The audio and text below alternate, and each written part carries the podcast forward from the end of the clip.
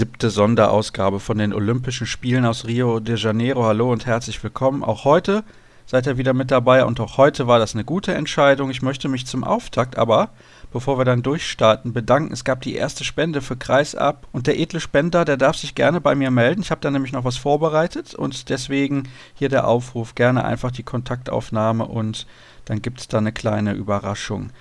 Und in der Leitung ist natürlich wie gehabt Christian Stein von Handball World. Schönen guten Morgen nach Köln. Schönen guten Morgen.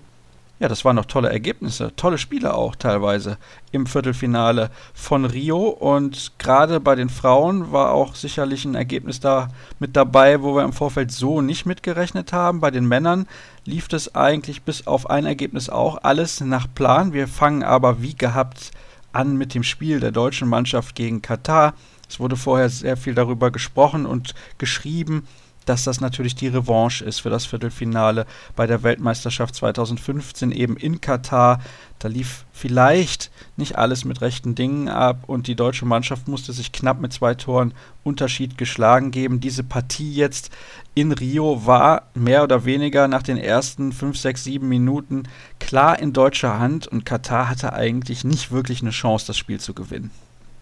Nein, das war relativ eindeutig. Wir müssen sagen, wir haben eine sehr starke Abwehr gesehen bei der, bei der deutschen Mannschaft. Wir haben einen ähm, sehr starken Andreas Wolf gesehen, der sich mit einer Quote von 41 Prozent gestern dann auch wirklich nach oben gearbeitet hat in der, in der Turnierstatistik. Auf der anderen Seite äh, konnte der, der bisherige Top-Torhüter Daniel Saric wirklich keinen Unterschied ausmachen. Muss man allerdings auch sagen, dass seine Vorderleute ihn wirklich oft auch im Stich gelassen haben und von daher kann man wirklich nur sagen, in der Höhe auch ein verdientes Ergebnis, wenngleich natürlich irgendwann Katar auch ein bisschen hat die Einstellung vermissen lassen, irgendwie nochmal zu kämpfen. Bob Hanning hat gesagt, das ist der Unterschied, ob man für ein Land oder für sein Land spielt ja, vielleicht ist es so einfach in der Analyse, wenn man dann erstmal deutlich zurückliegt. Ja, welche Einstellung überhaupt? Bis auf Capote und Markovic war das bei den Kataris im Prinzip rein gar nichts, beziehungsweise auch Markovic hat kein gutes Spiel gemacht. Capote hat eigentlich so gespielt, wie man das von ihm kennt. Also bei den anderen Akteuren muss ich wirklich sagen, da sieht man mal, wie gut die Qualität dann wirklich ist. Nämlich nicht so gut, dass es für ein olympisches Halbfinale reichen würde. Ja, aber da sieht man auch, welchen Unterschied ein Heimvorteil im Handball immer noch ausmachen kann, wie auch immer das jetzt weiter zu bewerten ist. Ja, aber natürlich ist die Mannschaft jetzt anderthalb Jahre älter äh, geworden bei, bei Katar und es fehlen natürlich irgendwie die Wechselmöglichkeiten in der Tiefe. Da hat Deutschland doch im Vergleich zu anderen Mannschaften eben deutlich mehr zu bieten. Und ja, aber man sieht einfach auch, dass diese ganzen 50-50 Entscheidungen wenn sie dann mal nicht für Katar gefällt werden, wie es dann doch schnell deutlich in eine andere Richtung gehen kann. Es gab dann gegen Mitte der zweiten Halbzeit eine Auszeit und Valero Rivera, der war im Prinzip völlig entnervt. Der hat seine Mannschaft irgendwie dazu aufgefordert, nochmal aus dem Quark zu kommen. Und ja, man hat ja gesehen, was am Ende dabei rausgekommen ist. Die deutsche Mannschaft hat mit 34 zu 22 gewonnen. Der höchste Sieg aller Mannschaften in diesem Viertelfinale. Und es war im Prinzip eine Demonstration der Stärken der Mannschaft, die man eben hat. Sehr viel Breite im Kader, sehr konzentriert im Angriff mit wenigen Fehlern. In der Defensive hast du eben auch schon angesprochen. Gab es irgendwas auszusetzen? Also, man muss natürlich auch dazu sagen, die Kataris waren sehr schlecht, ne? Ja, also mit Katar hat man, glaube ich, den Gegner erwischt, den man, den man da am liebsten hatte und der einem auch wirklich gut liegt. Ich habe Anfang des Jahres schon mal das, das Länderspiel da in, in Leipzig sehen können. Auch da hat Deutschland eigentlich ganz gut gegen Katar gespielt. Im zweiten Vergleich in Berlin kam dann entsprechend die Reaktion und man hat dann da verloren. Aber in Leipzig hat man eigentlich sehen können, dass, dass Deutschland durchaus diese Möglichkeiten hat und um Katar deutlich in die Schranken zu weisen. Wie gesagt, von den vier Mannschaften, die man die da das Viertelfinale erreicht haben aus der Gruppe A, war Katar auch mit Abstand äh, die schwächste Mannschaft und ja, kann sich eigentlich bedanken, dass sie da zum Auftakt diesen überraschenden Sieg letztendlich gegen Kroatien gefeiert haben. Auch der, der ja wirklich herausragend hoch war. Und da sah das noch alles sehr, sehr souverän aus, aber im Laufe des Turniers hat die Kataris dann ein bisschen die Kraft verlassen und die Qualität, ich habe es eben schon angesprochen, hat auch vor allem in der Breite einfach nicht ausgereicht. Die haben eine erste Sieben, die ist relativ gut, aber auch nicht auf allen Positionen und dann kommt da eben nicht mehr so viel. Gerade wie bei der deutschen Mannschaft, das ist ja eigentlich der komplette Kontrastentwurf zu dem, was bei den Kataris auf dem Feld steht. In allem übrigens. So kann man das sagen. Wir haben auch mittlerweile, äh, ich möchte, dass du mich im Zweifelsfall korrigierst, aber wir haben keinen eingebürgerten Spieler drin in der Mannschaft. Das sah ja in Deutschland auch mal anders aus. Ja, ich äh, nenne da mal Namen wie, wie Licky, wie Venta, wie Petkevicius. Also wenn wir über den Modus Katar sprechen, sollten wir uns auch bewusst machen, dass wir zu den Teams gehören, die dieses zwar nicht in der Häufigkeit, aber in einem olympischen Zyklus, aber doch punktuell immer sehr stark auch ausgenutzt haben. Und ich glaube, da sollte man einfach als Deutscher Handballbund sagen, okay, die, die Regularien sind halt so und dann kann man ruhig mal den Ball flach halten. Wir haben den Patrick Wientek in der, in der Mannschaft, dessen Bruder in der polnischen Jugendnationalmannschaft gespielt hat. Also wir sehen, auch da gibt es teilweise Möglichkeiten, dass, wo man, wo man diskutieren kann. Der eine hat sich so entschieden, der andere hat sich so entschieden. Also von daher, ja, müssen wir das einfach sehen. Drei Torschützen mit jeweils fünf Treffern. Wiede, Gensheimer und Reichmann. Pekeler vier Tore, Hefner, Drucks, Kühn, Wiencheck jeweils drei. Weinhold 2 und Strobel 1. Nur Steffen Feeth und Finn Lemke haben keine Tore erzielt, was die Feldspieler betrifft. Steffen Feeth hat dann am Ende noch ein paar Einsatzminuten bekommen. Da konnte man noch nicht so wirklich beurteilen, wie fit ist er denn jetzt nun. Könnte aber dann nochmal ganz entscheidend werden im Halbfinale dann gegen die Franzosen. Das ist natürlich jetzt ja, ich würde fast schon sagen, das vorweggenommene Endspiel. Wobei bleiben wir noch mal kurz bei diesem Spiel gegen Katar. Ich hatte jetzt gerade ja schon mal gefragt, hast du irgendwas auszusetzen? Gibt es da noch Verbesserungspotenzial eigentlich im Moment? Ich, ich, würde da gar nichts großartig aussetzen. Ich denke mal, wir haben schon das ganze Turnier eigentlich eine, eine sehr effektive Offensive gehabt. Wir haben jetzt eine, eine, gute Deckung, wir haben eine gute Torhüterleistung gehabt. Also es gibt keinen Grund zu meckern. Zur, zur Abwehrleistung kann man noch hinzusagen, dass Finn Lemke sich mit seinen drei Blocks, die er dann gegen Katar geholt hat, an die Spitze der Blockstatistik gebaut hat. Wir können sagen, dass Silvio Heinevetter mit seinem Kurzeinsatz und zwei Paraden bei vier Würfen auf einmal auf Platz 1 der Torhüterstatistik geführt wird, weil er die beste Fangquote hat. Also von daher wüsste ich nicht, wo ich jetzt im Moment meckern sollte. Das klingt doch gut. Und deswegen mit viel Vorfreude ins Halbfinale gegen die Franzosen. Wir machen das jetzt aber anders. Wir schauen erstmal noch auf die anderen Spiele, bevor wir dann darüber sprechen, was denn im Halbfinale dann auf uns wartet. Vor allem auch taktisch gesehen. Brasilien gegen Frankreich war das erste Spiel gestern. 27 zu 34 aus Sicht des Gastgebers. Zur Halbzeit stand es unentschieden. Warum hat es am Ende für die Brasilianer nicht gereicht? Im Endeffekt können wir das sagen, was wir schon über Katar Deutschland gesagt haben. Es ist im Endeffekt auch hier die Tiefe in der Mannschaft, die gefehlt hat. Es waren wirklich diese Achse mit Thiagos Petrus und Kreisläufer Alexandro Pozza die äh, dieses Ergebnis wirklich über weite Strecken offen gehalten hat. Hinten war noch ein Mike Dos Santos, der dann spektakuläre Paraden für sich verbuchen konnte. Und so ist es in der ersten Halbzeit eigentlich immer hin und her gegangen. Frankreich hat da, hat den Kreisläufer nicht kontrollieren können und, und wenn sie mal versucht haben zu kontrollieren, dann kam halt von Thiagos Petrus da diese Würfe aus dem Rückraum und das hat einfach gebraucht bei Frankreich, um sich zum einen darauf einzustellen. Die Entscheidung kam eigentlich aber erst, als Thiagos Petrus dann wirklich mal die Verschnaufpause brauchte und Mitte der zweiten Halbzeit dann mal für ein paar Minuten vom Parkett gegangen ist. Da haben sich dann auf einmal die äh, technischen Fehler bei Brasilien gehäuft, Frankreich dann direkt weggezogen und dann haben sie sich nicht mehr nehmen lassen. Und ja, von daher war das so ein bisschen der, der Knackpunkt. Gehen wir weiter zum nächsten Spiel. Dänemark gegen Slowenien. Ich weiß, du hast das Spiel nicht komplett sehen können. Die Dänen haben sich durchgesetzt mit 37 zu 30. 16-13 stand es da zur Pause. Ich muss allerdings dazu sagen, auch ich habe nicht das komplette Spiel gesehen, aber was mir aufgefallen ist, kaum Torhüterleistung bei den Slowenen und, wie wir das zuletzt auch mal gesagt haben, von den Rechtshänderpositionen, abgesehen von denen, die eigentlich Spielmacher und Mittelleute sind, kommt da einfach viel zu wenig bei den Slowenen. Wir hatten schon im Vorfeld analysiert gehabt, die Torhüter waren bisher bei Slowenien kein Faktor und das war auch dann gestern der Fall. Niklas Landin hat allerdings auch keinen einzigen Ball gehalten. Das können wir mal so stehen lassen. Und bei den Slowenen sind es dann wirklich diese spielstarken Rückraumspieler, beziehungsweise dann so ein Routinier wie Kautitschnik, der dann eben die Kohlen aus dem Feuer holen muss. Und insgesamt kassieren sie vielleicht auch einfach zu viele Zeitstrafen. Ja? Also sind wirklich die Mannschaft, die sich da in der Deckung am meisten in Unterzahl bringen lässt. Und das ist dann auf Dauer etwas, was gerade in, in solchen Spitzenspielen dann irgendwann nicht mehr ausreicht. Acht Zeitstrafen waren es diesmal wieder. Also es ist eine ganz schöne Hackertruppe, obwohl die Slowenen gerade offensiv so einen schönen Ball spielen. Das passt irgendwie gar nicht zusammen, aber sie haben dann doch nicht die Qualität, damit es dann ausreicht für ein olympisches Halbfinale, ähnlich wie bei den Brasilianern. Ja, ein paar ganz gute Akteure. Natürlich Slowenien insgesamt besser besetzt als die Brasilianer. Und bei Katar ist es ja dann auch so, die Breite im Kader reicht da nicht aus. Und ja, den absoluten Megastar haben die Slowenen natürlich auch nicht viele sehr, sehr gute Spieler aber keinen, der absolutes Top-Niveau darstellt, wo man sagt, ah, den möchte ich unbedingt in meiner Mannschaft haben. Aber vielleicht wird Blas Jans ja noch so ein Spieler, der hat jetzt auch wieder sechs Tore erzielt in diesem Viertelfinale. Ein Spiel haben wir noch, das fand in der Nacht statt. Kroatien, also in der Nacht europäischer Zeit, gegen Polen. In unserer Vorschau-Sendung hat Erik Eggers vom Handball Insight Magazin gesagt, die Kroaten nehmen die Polen irgendwie als Handballnation nicht ernst. Ich glaube, nach diesem Spiel ist das anders. Mit 30 zu 27 haben die Polen sich durchgesetzt, 18 zu 14 gewonnen. Hat sich dieses Ergebnis sehr überrascht?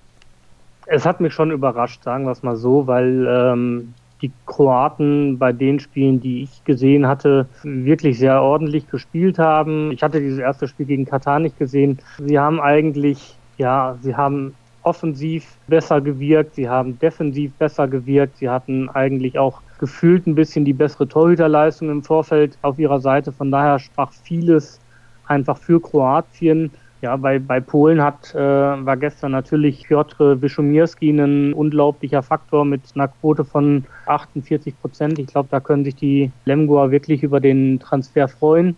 Ansonsten offensiv natürlich wieder mal Karol Bielecki herausragend. Gestern kam dann aber auch mal Krzysztof Biewski so richtig zum Zuge mit sieben Toren. Das hat in den bisherigen Partien vorher auch immer gefehlt. Also von daher muss man wirklich sagen, war das so ein entscheidender Punkt. Und bei Kroatien auch da, es lastet einfach auf Dauer zu viel auf, auf Dutniak und das äh, hat sich dann irgendwann mal nicht ausgezahlt. Wenn man jetzt auf die Statistik schaut, klingt das ein bisschen verrückt, weil du gesagt hast, es, es lastet zu viel auf den Schultern von Dufniak, denn Stepancic von der halbrechten Position hat auch sieben Treffer erzielt, aber es war tatsächlich so.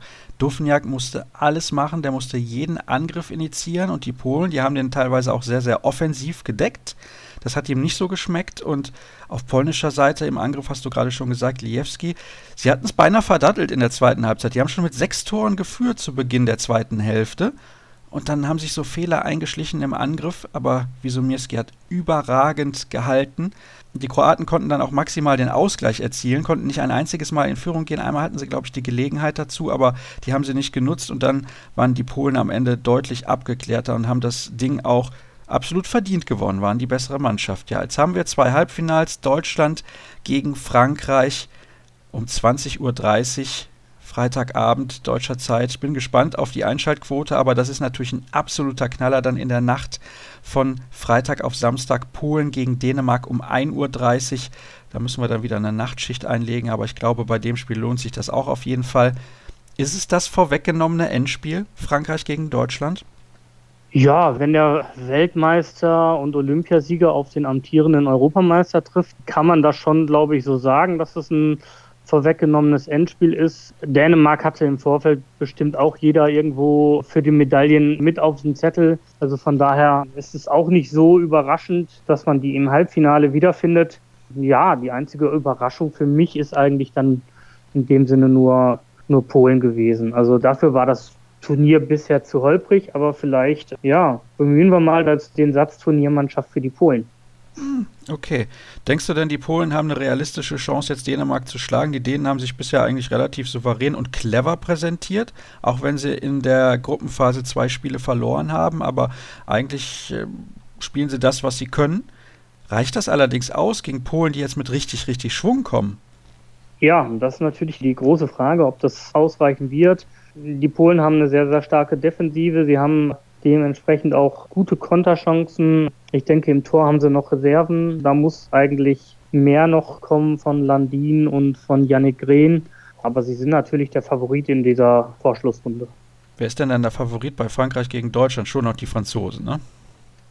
Das würde ich eigentlich als 50-50 Spiel sehen. Natürlich hat Frankreich herausragende Namen da in seinem Kader, spielt das Ganze entsprechend recht abgezockt zu Ende und mal hat Daniel Nassis einen starken Tag, wie das jetzt gegen, gegen Brasilien der Fall war. Davor hat er aber auch gegen Kroatien zum Beispiel vollkommen verwachst gehabt. Also Nikola Karabatic macht viel, ist aber auch noch nicht so, dass man sagen kann, irgendwo er hat ein, ein richtiges Landspiel mal bisher absolviert.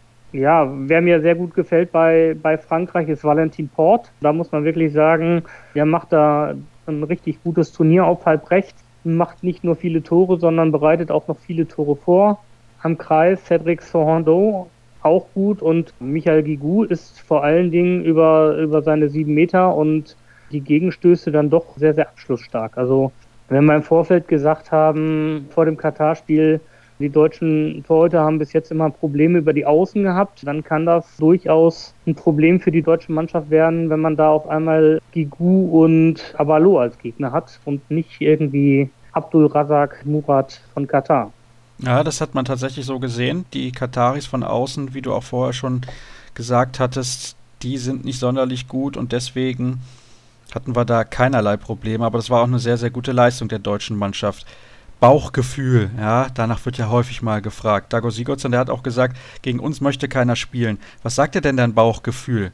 Schaffen wir diese, diese Medaille erstens und zweitens schlagen wir tatsächlich die Franzosen in diesem Spiel, wo ich glaube, dass die Franzosen doch noch mit einer vielleicht leichten Überheblichkeit rangehen, weil sie sind doppelter Titelverteidiger, sie sind auch noch amtierender Weltmeister und sie denken sich, ach, bei der EM, da haben wir sowieso gefühlt abgeschenkt und die Deutschen, die, die stecken wir ja halbwegs locker in die Tasche. Ich glaube, ich glaube, dass die Franzosen den größeren Druck haben, dieses historische Triple 2008, 2012, 2016 zu holen. Ich bin grundsätzlich jemand, der, der sehr optimistisch immer an die Sache rangeht. Also von daher sage ich, wir schaffen den Finaleinzug. Es gibt auch eigentlich keine Gründe, da irgendwie jetzt im Vorfeld zu verzweifeln und zu sagen, das ist nicht möglich. Aber selbst wenn wir das nicht schaffen, bin ich davon überzeugt, dass wir zumindest eine Medaille holen, weil wir dann im Spiel um Platz drei eventuell gegen Polen einfach die Vorteile auf unserer Seite haben. Also von daher, ich sage, wir, wir holen auf jeden Fall eine Medaille und haben sehr gute Chancen, das Finale zu erreichen. Was wird denn der größte Trumpf sein der deutschen Mannschaft in diesem Spiel gegen Frankreich? Warum packen wir es, wenn du sagst, wir packen es? Der größte Trumpf wird wirklich die Breite unseres Kaders wieder sein. Muss unsere Abwehr sein letztendlich. Ich glaube nicht, dass wir in so einem Spiel den Einsatz im Modus 7 gegen 6 sehen werden. Ich glaube, das traut sich Dago Sigurdsson dann doch nicht. Wenn doch, wäre es eine, wäre es eine große Überraschung, aber das könnte natürlich ein Trumpf sein, aber ich glaube nicht, dass wir den sehen werden. Na gut, dann gehen wir rüber zu den Frauen. Ach so, ja, Polen gegen Dänemark hast du jetzt schon gesagt. Polen kommt wahrscheinlich ins Spiel um Platz 3, also da denkst du, Dänemark kommt weiter. Korrekt. Dann gehen wir rüber zu den Frauen und schauen, was dort passiert ist. Auch hier der Gastgeber ausgeschieden und nicht irgendwie, sondern mit einer richtigen Packung. 23 zu 32. Es war zu Beginn des zweiten Durchgangs hier noch knapp. Die Niederländerinnen führten zur Pause mit 12 zu 11, aber hinten raus ist den Brasilianerinnen da die Kraft ausgegangen? War der Druck zu hoch, deiner Meinung nach? Ich weiß, du hast das komplette Spiel gesehen. Warum hat es da nicht gereicht? Ja, also am Ende hat man abgeschenkt, als die Partie gelaufen war. Also das war über 55 Minuten wirklich noch ein einigermaßen enges Spiel. Und dann ist es erst am Ende so richtig deutlich geworden, dass es dann neun Tore noch wurden. Das sollte man bei der ganzen Betrachtung nicht vergessen. Es war eigentlich interessanterweise ein Spiel mit kompletten unterschiedlichen Gegensätzen. Brasilien hat überhaupt gar nicht den Rückraum auf die Platte gebracht. Ich glaube, ich habe im gesamten Spiel drei Rückraumtore gesehen. Also selbst wenn die anderen, wenn man mal irgendwie äh, Rodriguez oder, oder Amorim oder so sonst gesehen hat, die sind entweder bis an den Kreis irgendwie, haben sie sich durchgekämpft oder vor allen Dingen aber auch immer über außen den Abschluss gesucht. Also das war so ein, so ein Punkt, der hat Brasilien vollkommen gefehlt. Es haben Gegenstöße gefehlt. Brasilien war also nur außen plus sieben Meter, während die Niederlande vor allen Dingen Rückraum und Gegenstoß waren. Also von daher war es über, über weite Strecken ausgeglichen und dann am Ende hat sich diese Qualität durchgesetzt. Die Niederländer mussten auch insgesamt weniger für ihre eigenen Tore arbeiten, waren vielleicht deswegen auch ein bisschen frischer, aber insgesamt hat Brasilien dann irgendwann, als wir vier Tore hinten waren, auch einfach nur die Köpfe hängen lassen und dann war das Ding durch. Schauen wir auf die anderen Ergebnisse, denn uns rennt, obwohl wir ja eigentlich ein Podcast sind und so lange quatschen wollen mhm. oder können, wie wir möchten, die Zeit ein bisschen davon. Das Ding muss ja irgendwann auch online sein.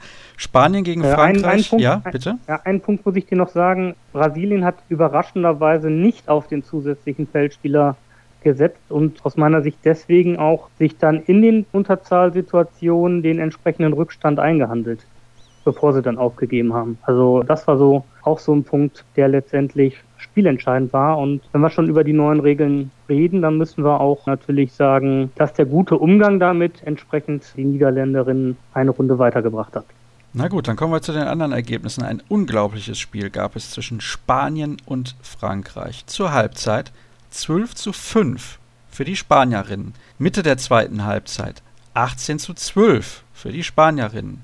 Dann haben wir in der 53. vier Tore Vorsprung für Spanien, auch in der 55. noch. Am Ende 23 zu 23, es ging in die Verlängerung und da hat sich Frankreich mit 27 zu 26 durchgesetzt. Ein unglaubliches Spiel. Trotz 13 Toren von Peña haben sich die Spanierinnen nicht den Einzug ins Halbfinale sichern können. Bei den Französinnen Lacrabert mit sieben Treffern die erfolgreichste Schützin. Wir gehen weiter zum Spiel Schweden gegen Norwegen. Das war eine ganz, ganz klare Angelegenheit für die Norwegerinnen. 33 zu 20 zur Halbzeit bereits entschieden. Dieses Spiel, da stand es 19 zu 7 und Nora Mörk, die musste gar nicht so viel tun, hat tatsächlich mal an sieben Meter verworfen, nur vier Tore, aber es war ein ganz, ganz lockerer Erfolg für Norwegen. Und Russland gegen Angola. Das war spannender, als man hätte glauben können. Angola hat gerade in der ersten Halbzeit dann relativ gut mitgehalten. Kurz vor der Pause haben sie ein bisschen schleifen lassen. Da führten dann die Russinnen schon mit vier Toren und am Ende 31-27 gewonnen. Der Sieg für Russland. Dann haben wir Halbfinals Niederlande gegen Frankreich. Heute Abend um 20.30 Uhr. Ein ganz, ganz tolles Spiel, ein tolles Duell. Und dann Norwegen gegen Russland um 1.30 Uhr in der Nacht. Kurze Analyse bitte, beziehungsweise Ausblick auf diese beiden Partien. Niederlande, Frankreich wird, denke ich, ein ganz interessantes Spiel. Frankreich aus meiner Sicht mit einer, mit einer guten Abwehr, guten Torhüterleistungen, hat da sogar, glaube ich, noch einen kleinen Vorteil gegenüber den Niederlanden, auch wenn Tess Wester gerade gegen Brasilien durchaus eine starke Partie absolviert hat. Ich erwarte da ein ganz, ganz enges Spiel eigentlich. Und wenn Frankreich sich nochmal so eine erste Halbzeit leisten sollte, wie jetzt gegen Spanien, dann werden sie gegen die Niederlande auf jeden Fall nicht nochmal zurückkommen. Das kann ich mir nicht vorstellen. Die Niederlande haben da wirklich auch eine, eine Mannschaft, die dann diesen Weg bis zum Schluss gehen wird, die auch die körperliche Fitness hat und nicht da großartig irgendwelche Leichtsinnigkeiten aufkommen zu lassen. Also von daher bin ich gespannt, wie es aussieht. Niederlande hat etwas die höhere Qualität im Rückraum, Frankreich für mich die etwas höhere Qualität auf den Außenbahnen. Ich habe vor dem Turnier gesagt, Frankreich kommt ins Finale, also müssen es die Französinnen auch diesmal machen. Obwohl dein Gefühl sagt, die Niederlande machen es jetzt, ne? Ich traue den Niederländerinnen das durchaus zu, weil, weil sie, glaube ich, diese, diese Fokussierung gefunden haben und komplett im Turnier angekommen sind. Und von daher, alles ist möglich. Ich sag mal 51 Prozent für, für Frankreich. Und Norwegen gegen Russland? Also die Russinnen haben bisher jedes Spiel gewonnen, aber Norwegen hat im Viertelfinale mal wieder unter Beweis gestellt, wie gut die Mannschaft ist. Ja, Norwegen hat auch fast jedes Spiel gewonnen, bis eben auf das erste, was bei Norwegen aber auch nicht ungewöhnlich ist, dass sie das erste Spiel verlieren.